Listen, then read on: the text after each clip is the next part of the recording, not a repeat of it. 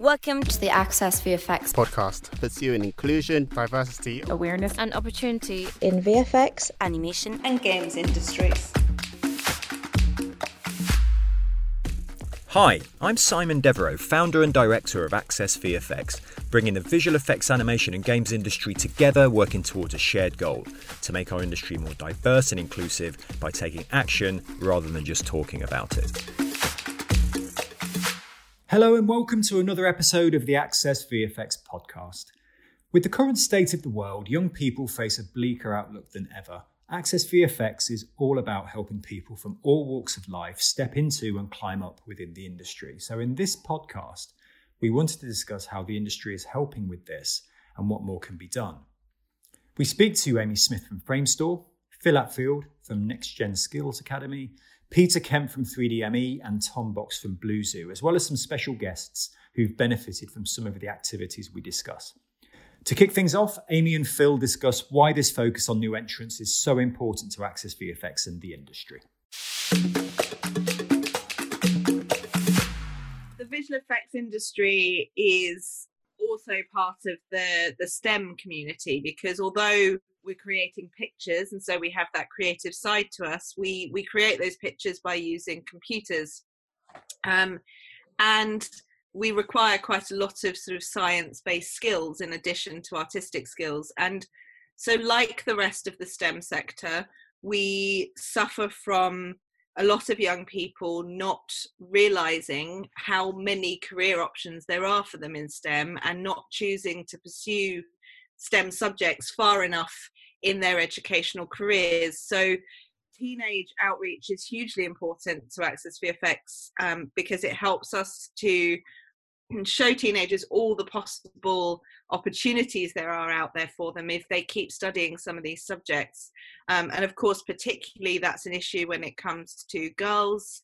Um, you know, a lot of girls choose to drop out of STEM related subjects, and of course, people of colour as well. So it's it's very much part of Access VFX's remit to undertake teenage outreach for all of those reasons, really the nature of being a, a, creative business you know i think a lot of parents just perceive the whole creative industries the whole lot as unstable freelance not guaranteed income and so not somewhere that they want their children to be because of course you know they want their children to be financially secure and and you know have a stable future. So i understand that but actually um, visual effects games and animation are some of the the very stable parts and the not are what so many parents describe to me as proper businesses. Um, it's it's so funny when when we do have parents come in with say work experience or, or, or things like that and they walk into our reception and they go oh but this is a proper company. They seem to have this perception that we're all doing this in our garden sheds which i appreciate we are at the moment but um ordinarily not so much. Um, you know i think they think it's all a bit bill gates in his garage you know? Um, and they're very surprised when you know you've got a shop front on chancery lane as it were. So um, i think there's there's a lot around how we present ourselves to parents. Yes we're creative industries but actually we could present ourselves perhaps in a slightly more corporate way to parents to allay some of those fears i think. If you're like me you've ever stood on a, on a an FE college open day to be faced up by um, shy kids being dragged around by their parents, and their parents get to uh, your stand where you're promoting jobs in games and animation and visual effects, and uh, you'll get a parent says, "Well, I, have told him he shouldn't be looking at this. There's no jobs in this. It's dead men's shoes." You, you, you know, that there's a perception from people who have only ever consumed the kind of stuff that we all make that you can't get in. So, Amy and Phil say a lot of these issues are around the career gatekeepers, schools, and parents. But what can be done about that? Here's what Peter Kemp from 3DAmi thinks. You've got this issue with um, engaging parents, and the research seems to suggest that if you're from a working class background, it's you know it's far less likely that your parents will be in a situation to advise you. So, if we are reaching those parents, um, that's great. But then it's also about converting uh, that parental engagement into actually action, which the students can go and, and get actual skills and, and experience in 3D animation to start to make informed choices about their own futures. So it's about reaching the 25,000 schools. It's about reaching the um, reaching the parents who will then you know, help inspire the kids. But then it's also about that extra layer of actually giving the students experience. So you're going to find in schools um, a lot of problems with what the curriculum dictates. And if you're in a school which is covering computer science, you're probably going to be quite focused on the computer science elements, the, the programming elements, um, to focus on the GCSE exams or the A-level exams which are coming up. And it's about giving teachers the tools to to go and teach uh, visual effects as part of that. So it might be through free software such as Blender, it might be through getting them to recognize how Python could be used um, to make visual effects, uh, but it's also through free courses such as the ones which have been developed by the National Centre for Computing Education, um, which are you know ready to go six week courses in animation, um, which can be downloaded by teachers and put into the curriculum. So we are starting to see more resources out there for teachers to actually deliver them in lessons and moving beyond just making students aware and making teachers aware to actually giving them the tools and the resources to teach this in schools you find that schools might be teaching computer science in quite a uh, kind of a siloed way. So they're doing Python, but it's all about command line programming, and it, and sometimes students don't realize that Python is being used in the uh, visual effects industry. Um, so the things that they're learning in their computing and computer science lessons can be applicable to the, the games that they consume and the, the films that they watch and the animations that they watch. Watching some of the uh, industry professional um, animations can be a little bit intimidating but at the same time, students can access these technologies in the comfort of their own homes. There are technologies out there such as Blender, which they could download and start making their own films um, tonight if they wanted to.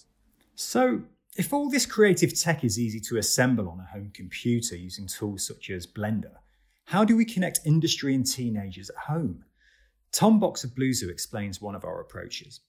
Well, last year we wanted to host an event that connected young creatives with the industry to spark some career journeys and help them make that connection that if they really like creating things, they could convert that passion into a fulfilling career and ultimately be paid to do something they love doing. We also wanted to make sure this helped underrepresentation issues our industry suffers from quite badly and to do this in a positively inclusive way. So we collaborated with groups like We Are Stripes and Inner City Schools to cast the net as wide as possible. Then we collaborated with Screen Skills, 3DAmi, and many of the Access VFX member studios. The event was a huge success, kindly hosted at Escape Studios in central London. We put on a free multi day event for schools and families to attend to get hands on masterclasses from some of the very best artists and VFX and animation studios from across the UK. And the feedback we had from parents was truly humbling.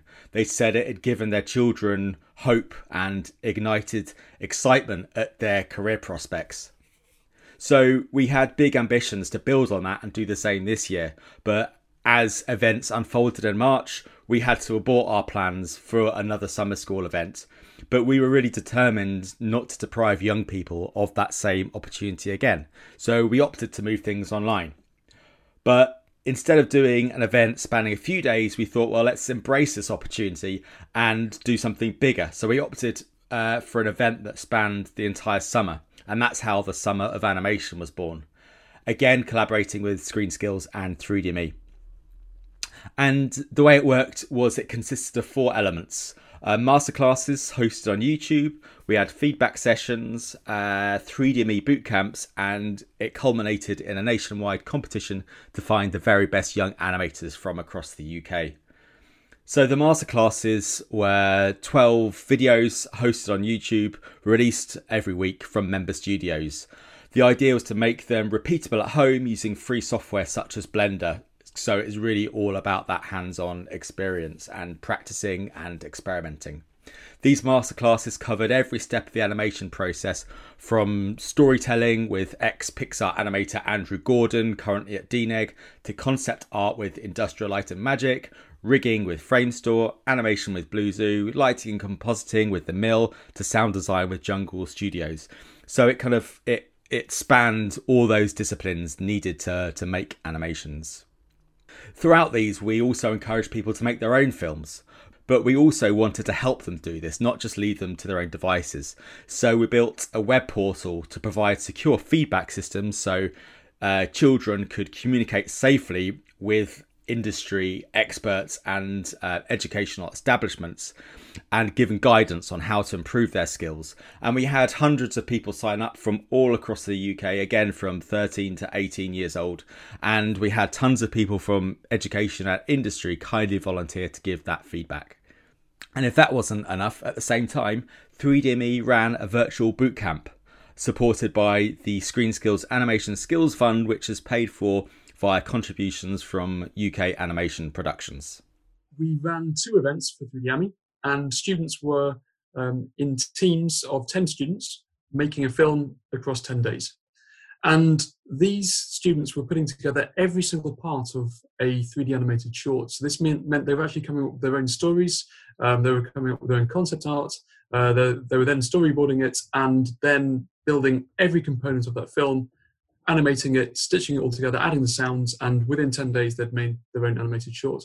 We had students coming and joining us from all over the country. And as Tom just said, because this was online, we could have anybody from anywhere really. And uh, we actually had students applying from all over the world, but we couldn't let them in, unfortunately. But uh, you know, this is obviously something which which has huge appeal, um, not just in the UK but elsewhere. And we had students from um, from uh, rural parts of Wales and rural parts of Norfolk um, who previously would not have been able to attend, and they were just logging in and um, contributing to a film with with their peers and they were learning an awful lot too. I think we had a couple of students who'd made films before, but the majority had just done the basics. And over the course of these 10 days, they learned how to work as a team. They learned how to take on feedback. They learned how to give feedback. Uh, and they learned how to kind of iterate through, um, through their film until they actually had something that was really, really good. And uh, we also had support from industry. So it's not just about students working together, it's actually bringing industry in, um, again, remotely to give students feedback on their animations, to give students feedback on their concept art and their ideas. And, and this was um, supported by a, a, couple of industry mentors who, who popped on for the odd hour here and there.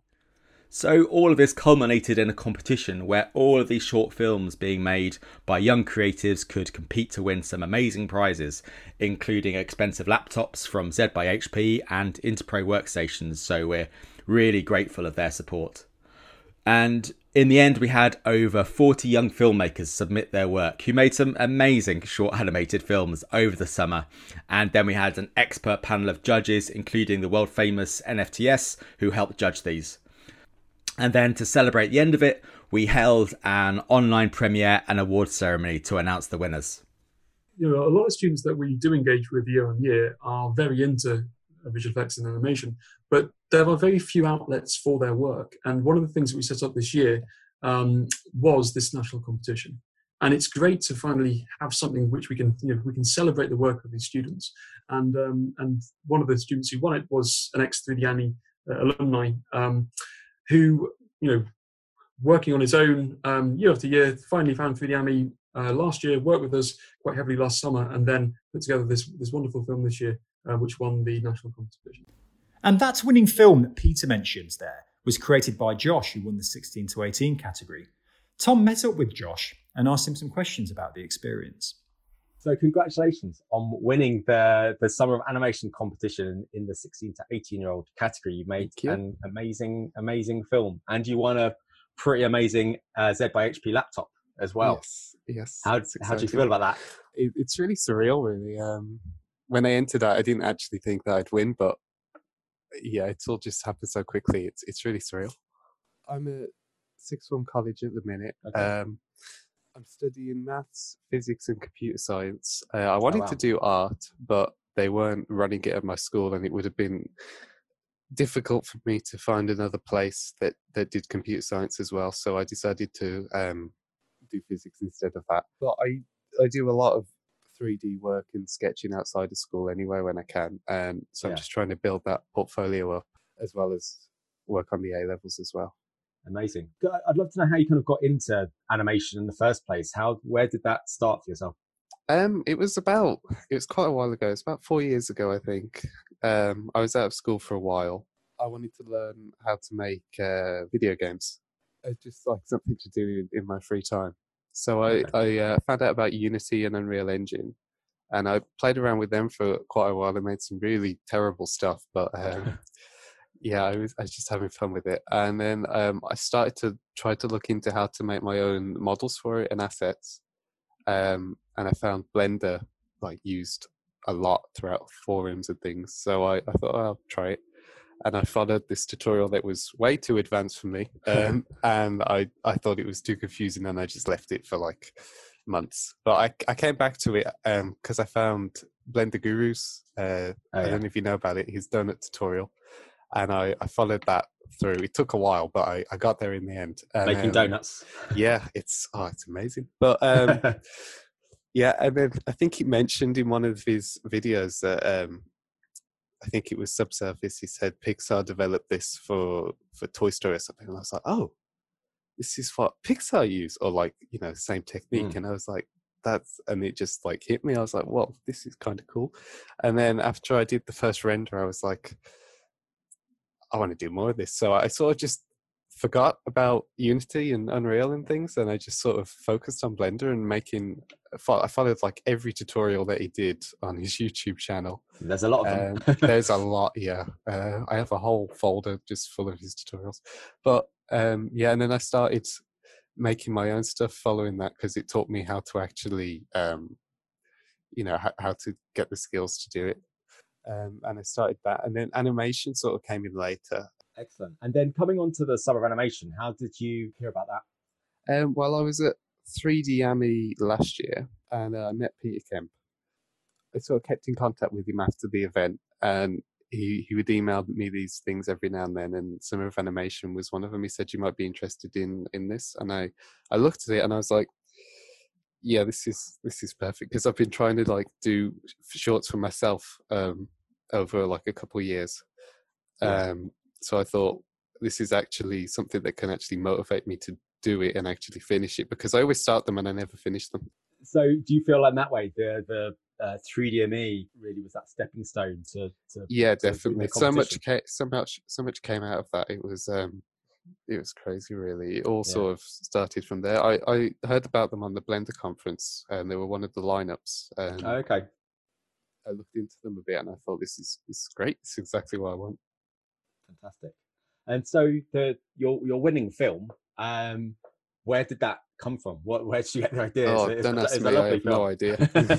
no, I um came up with a really simple story because I didn't want to try to you know tell an epic tale in one minute yeah. and 20 seconds i just thought i'd try and keep it as simple as possible uh, well, yeah, congratulations. It's a it's a beautiful short film, and the fact you made it in two weeks is is even more impressive. So hats off to you.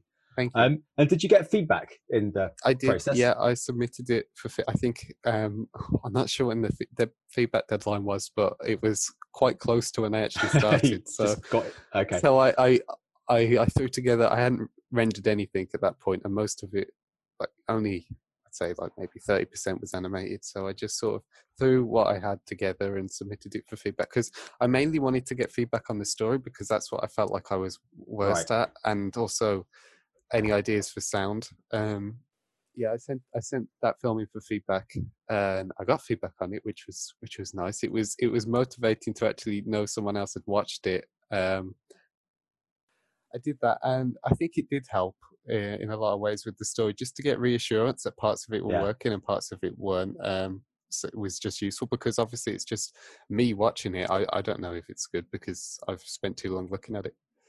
Um, so, what are your kind of future ambitions then? Um, well, I'd like to work as an animator. I think um, at a studio. I was thinking about yeah. lighting as well because I, I enjoy okay. that as well. Um, animating at any studio really. I'd like to go into film. I think feature yeah. films, um, or yeah, uh, some form of animation. I think. Cool. I think that I think the nice thing going into it at your age is that all the different uh, industries from animation, VFX, and games they all use that similar kind of set of skills. So if you know yeah. Blender, you can then figure out you can try a bit of each and then figure out where where where to go uh, yeah. from there. So what what is what do you hope to do after you um, finish your A levels then? Um, I'd like to get an apprenticeship somewhere. Uh, I was I was considering Bournemouth University because I heard they were good for um, computer animation, but okay. I feel like I'd like to get a bit more hands on um, yeah. in in a sort of apprenticeship rather than just learn the theory. Um, yeah. But I'm still not. I'm still sort of in limbo at this stage. I've got to start sending applications off and that soon. So I, am just sort of trying to figure out um, what to do at this point. But yeah. a rough idea. Well, there's quite a few options, isn't there? And yeah. there's uh, animation apprenticeships coming through very soon as well. So you have to keep, okay. a, keep an eye out for that. But excited to say you've uh, got an, uh, a work placement at Blue Zoo. I know. I can Oh, I was so happy about that when I got that email, which is fantastic. I, I, showed your your your finished project to all the um the executive team at Blue Zoo, and everyone was so impressed with it.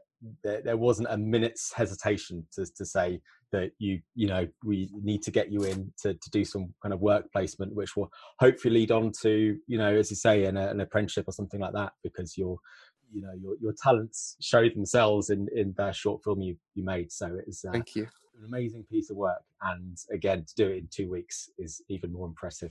But thanks again for uh, chatting and look forward to have you at Blue Zoo next year when we're when we're all back in the studio. Yeah, absolutely. And, Thank you. And it should be really really exciting, and look forward to see what what you make. Thank you, Josh. Cheers. Thank you. So there we have it. Evidence that all of these activities join up to provide a real path into industry. Another proven route that has been developed is the Next Gen Skills Academy. So, what's that all about?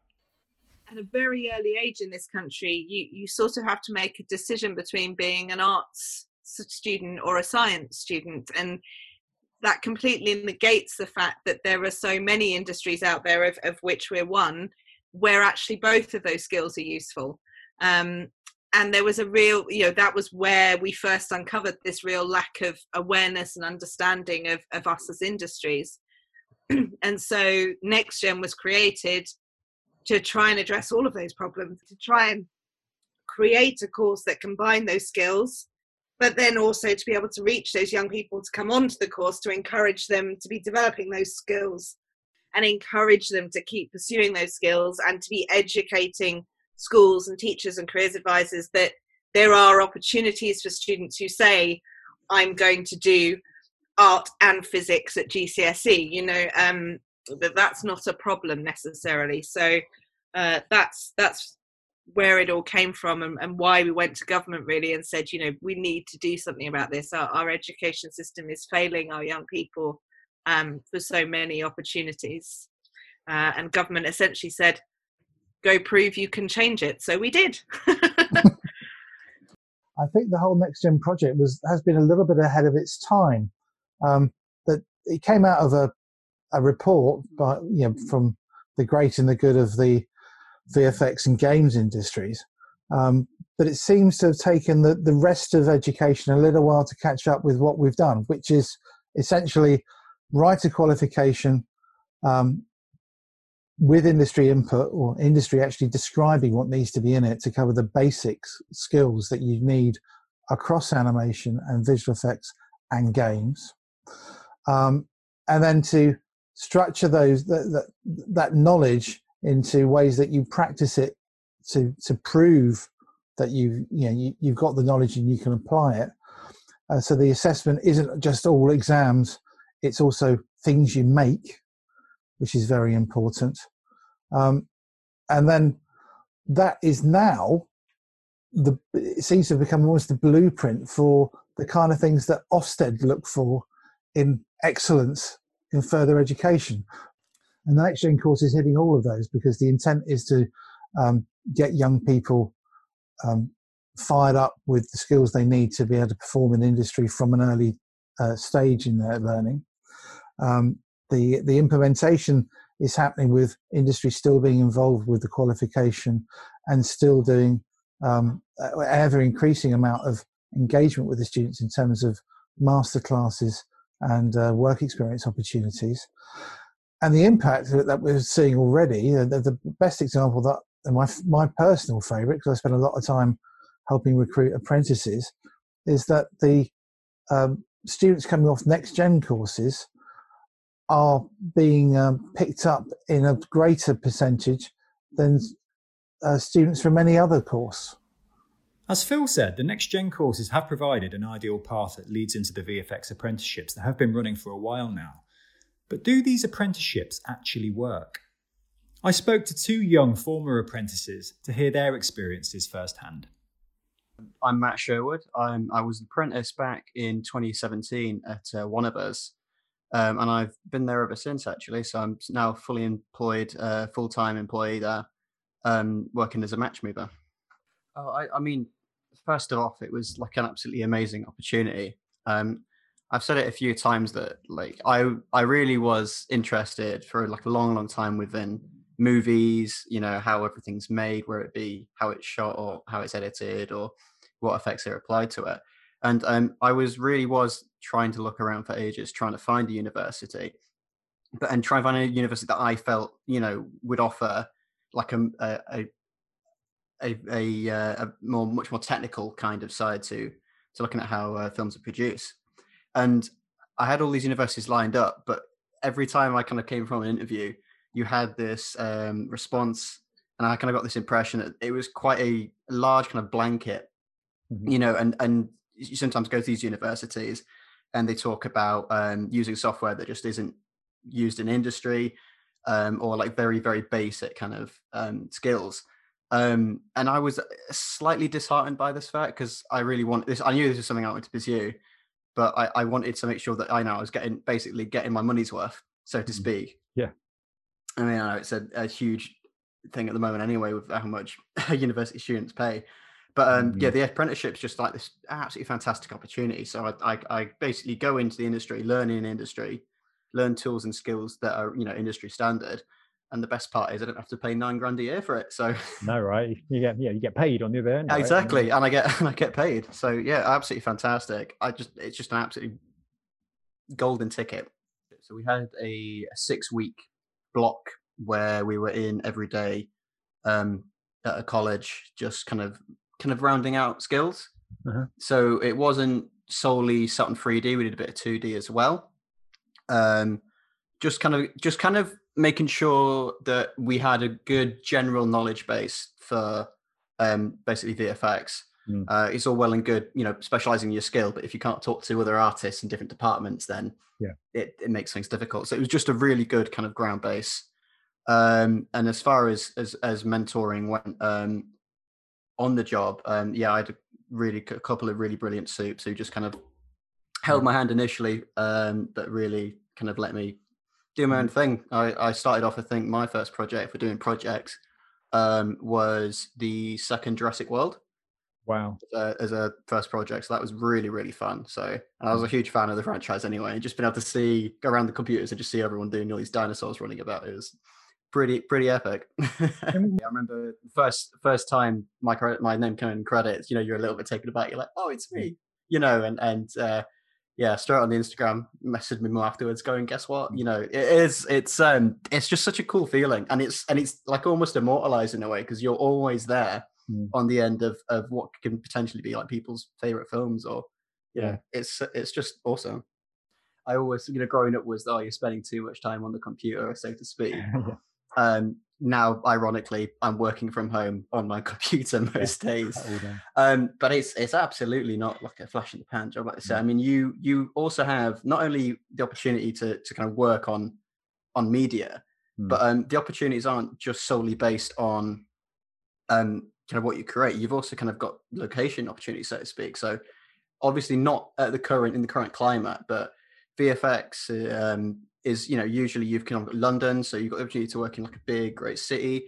Um, there's also opportunities abroad in in Canada, like Vancouver and Montreal as well. Um, so not only is it like a job that is um, really kind of fulfilling, or at least I think so, is you've got the opportunity, some amazing opportunities to go visit elsewhere, mm. um, and also um, I've had the fortunate opportunity to go on set as well in my job. So um, I've been able to you know go out to different locations you know see some stars and you know kind of assist with filming which has been brilliant. So yeah. Already right? You know. yeah already. Yeah years. 20, 21 years old man so. I've got a couple of other questions. Um, one is around um, again, it's it's almost I, I, guess it's something I'm trying to kind of imagine on a, a parent listening to this, and a lot of the uh, the reports that came out during the height of the pandemic, particularly when some people unfortunately lost their, their jobs and there was some redundancies, that this is an unstable industry. You know, it's, going, it's moving on from this isn't a proper job to actually this is unstable and I don't want my kid doing this. I mean, what's your answer to that? You're both clearly working, you're both from home, you're both getting your the day job done from wherever you are in your your home. So what's your response to that? I personally haven't been furloughed throughout the entire of the pandemic. Um, I'm very fortunate to have not been, and obviously some have. Mm-hmm. Um, and the industry did take a hit because obviously during the pandemic, filming had to stop. But uh, we we see now already, people have worked around it. We've kind of come up with solutions, and filming has kind of resumed, and uh, filming has come back in. I mean, um, an interesting one was um, we've just heard recently that Liverpool uh, got put into its its highest tier of um, um, the lockdown mm. um, system. Um, but there has been reports that uh, Batman's still filming in there. So right. the the way they're coming approaching this is making this big bubble. The crew's in a big bubble, so stuff is still getting done. Stuff is still getting sent to us, and we're still able to work from home. I'm Giacomo, and I have been a apprentice for I think it's two years um, recently bumped up to junior 2D at the mill. Um, I'd say, long story short, the apprenticeship was one of the best things that I could have ever asked for. Because I originally went to university, and I'm not going to name drop any.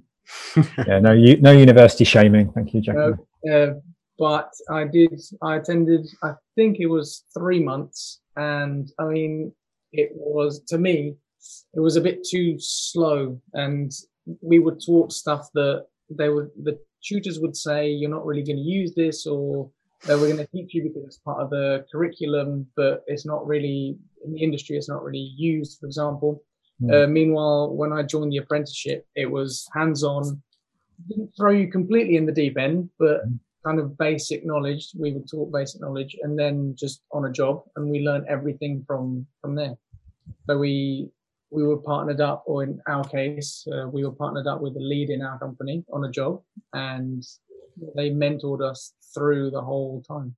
So we had, I think it was uh, a month of kind of basic training where we were taught how to, or basic tasks. In my case, it would be Nuke, the program mm-hmm. for compositing. Uh, and yeah, it was quite in depth. Uh, but after that, we were introduced to someone, a lead of a project. In my case, it was for now the released HBO Watchmen. Mm-hmm. Um, and yeah, from there, it was mainly we sat at our desk and the lead told me any question you have, ask. Because that's if you don't ask, you're never going to learn. You can't mm-hmm. just sit there and, you know, kind of yeah. in, suffering on your own just ask questions and even if you think it's a stupid question there's no such thing as a stupid hmm. question mm. ask everything and every everyone there at least in my case at the mill is ready to share their knowledge everyone mm.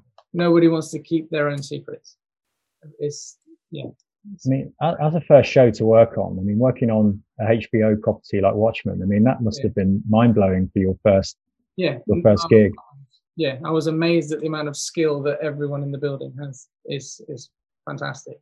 It's like working a job that you love. You're you're not working a job. You're not, you're not working a day in your life if you're working a job that you love. So if that's all working well, what more can be done? Peter and Amy give their thoughts on what the government can do to help more young people get into employment in the industry. You've got this issue with um, engaging parents. And the research seems to suggest that if you're from a working class background, it's you know it's far less likely that your parents will be in a situation to advise you. So if we are reaching those parents, um, that's great. But then it's also about converting uh, that parental engagement into actually action, which the students can go and, and get actual skills and, and experience in 3D animation to start to make informed choices about their own futures. So it's about reaching the 25,000 schools, it's about reaching the um, reaching the parents who will then you know, help inspire the kids. But then it's also about that extra layer of actually giving the students experience. And in terms of what the government could do here, um, it would be about supporting more out of school clubs. So you could have 3D animation and visual effects happening out of school clubs. Um, you could also have it happening in the classroom as, as part of the curriculum or part of clubs, and if it's part of the curriculum, then the government needs to encourage these sort of things through through the curriculum, through having a a broad curriculum at Key Stage 3, um, a broad curriculum for Key Stage 2, having children uh, not just learning towards GCSEs or learning towards their SATs, but actually experiencing a whole range of different technologies, a whole range of different skills, including uh, visual effects and animation. And if you got that into the schools, then give the students the experience built on top of um, them being inspired and supported by their parents well, for a start, art, art subjects don't form part of how schools are assessed. So the the English Baccalaureate doesn't take account of art, music, drama, any of those uh, subjects. And as far as we're all concerned, that's a problem. Um, in this future that we're rapidly moving towards, it's the, the musicians and the makers and the creative thinkers who are going to outlive the AI, you know.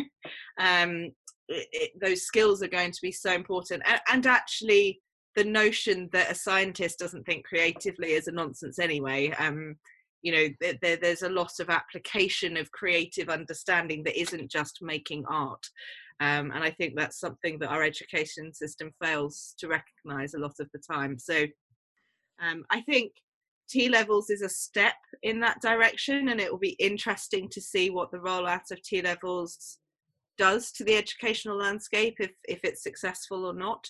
Um, hopefully, it will be. Phil and I have both been quite heavily involved in the design of one of the creative T level routes, so we we have our fingers crossed. But it doesn't even roll out to students until 2023, so um, we're a way off knowing how successful that will be. If it's more about getting practice and awareness of jobs, what more can be done to help? So I think work experience for young people is going to be key to making it um, apparent that there's space out there, that there's there's a job for them. So one of the things that's coming out of um, the, our COVID experience is that virtual work experience is becoming a real thing, and I don't think it's going to go away. Um, and I think companies are going to find that a lot more manageable than anything else. And and in a lot of ways, I think it's going to be far more relevant to the generations coming up behind us than, than we ever thought possible because they're going to be working remotely um, and they're going to be working digitally. And if you want to have um, some kind of secure future in the world, what I, I say to parents, Amy, now is do you want your child to be someone who's providing a service, or do you think they're going to be better off if they actually can make something mm. that people want, which can can be framed within a you know, a service provision because let's face it, I worked in a VFX company, I ran a VFX company. We were servicing someone else's vision a lot of the time.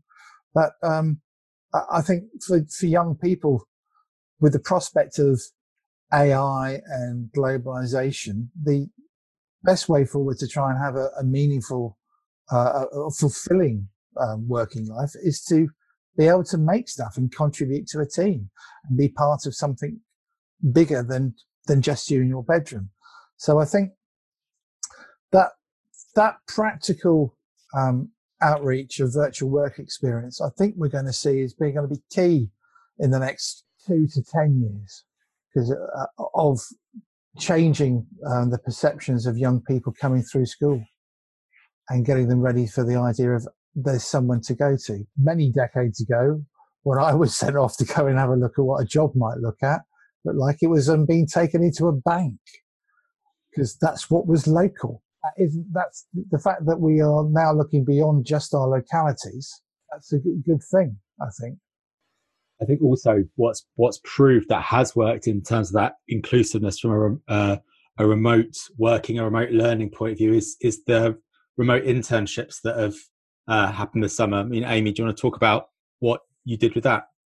Yeah, absolutely. So we we were really keen to still be able to run our internship, but had to revisit it slightly. And so, what we offered up was a um, an internship competition, essentially. So we invited people to apply as teams, and then they had eight weeks to in their teams to create a thirty second short film.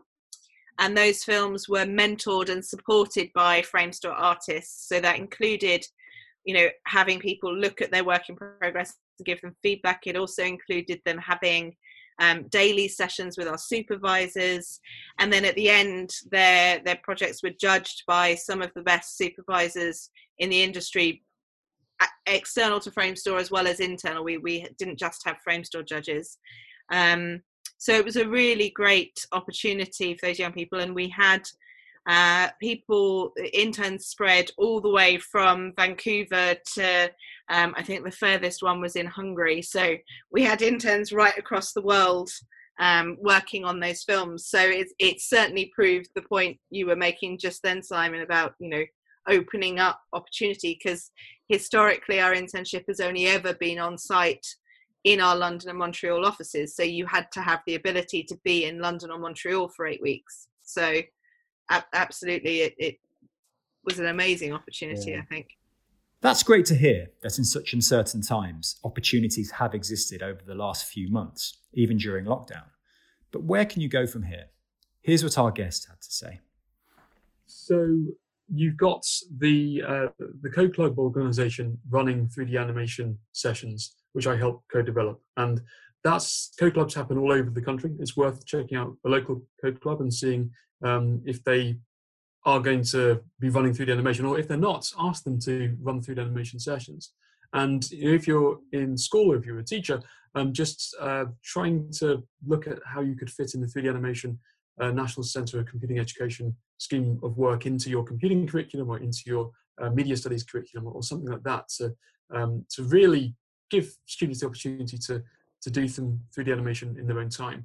And if you're a teenager looking to do 3D animation, um, highly recommend Blender. It's free to use. It runs on rubbish old computers, um, which you might have, you know, an old laptop at home. It'll still work, um, and you can pick up uh, tutorials online for free and just teach yourself the basics. And then when you've got the basics, hopefully apply to 3DAmi next year or enter um, your story into the national competition and uh, and win big prizes over the next six months. Uh, two of them. One is going to be the Start Profile platform, which is a careers advice um, uh, facility that's free to schools and students and parents.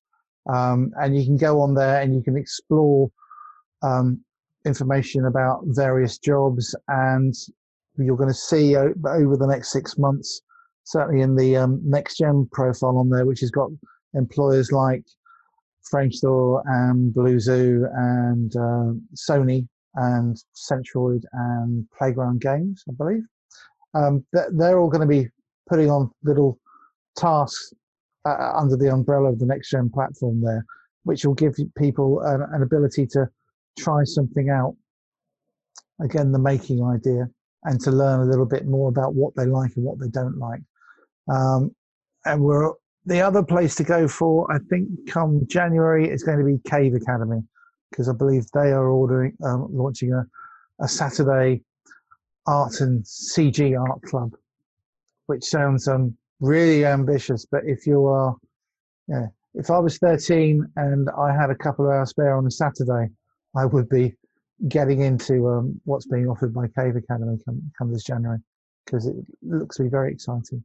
If you uh, want to know more about um, visual effects apprenticeships, you can go to the NextGen um, website, and there we that's where you can um, uh, find find some uh, case studies from um, recent apprentices, and also um, sign up to you know to register interest in applying as and when uh, opportunities come open. So that's the that the NextGen website is the aggregator of interest for the visual effects industry in London, basically. So that's a very good place to go. Uh, and aside from that, if you want to look at um, more detailed information about the range of jobs um, that are available in the animation, games, and visual effects industries, go to the ScreenSkills site because um, they've got some good resources there now, which uh, give you some hard facts as well, like what you might expect to earn.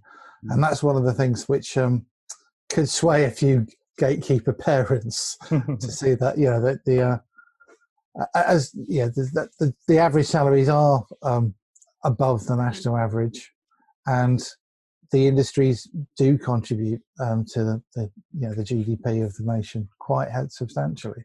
So there's discovercreative.careers that includes opportunities in visual effects, games, and animation, but also looks at the creative industries more widely, which I think is really useful for people to sort of compare jobs and opportunities.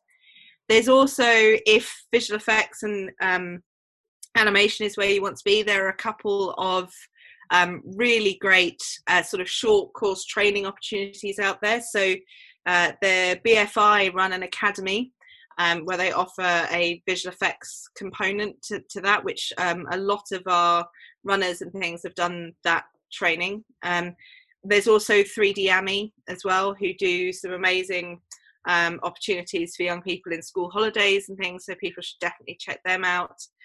Um, and then I feel we would have done you a complete disservice, Simon, if we didn't say that every young person on this podcast right now needs to immediately go to the Access VFX website and sign up for a mentor. Absolutely. Um, that is that. the number one thing that they can walk away and do from this podcast. So I wanted to make sure that that we said that for you. Excellent. Yes. www.accessvfx.org forward slash mentors. As you've heard on this podcast, there's a huge amount of work being done to open up the industry to more people from as many backgrounds as possible. But there's still a huge amount of work to do, and that's why we feel Access VFX is so important to help push everyone forward together for the benefit of all, for a more inclusive industry that we hope will lead to amazing opportunities and fulfilling careers for thousands of young creatives.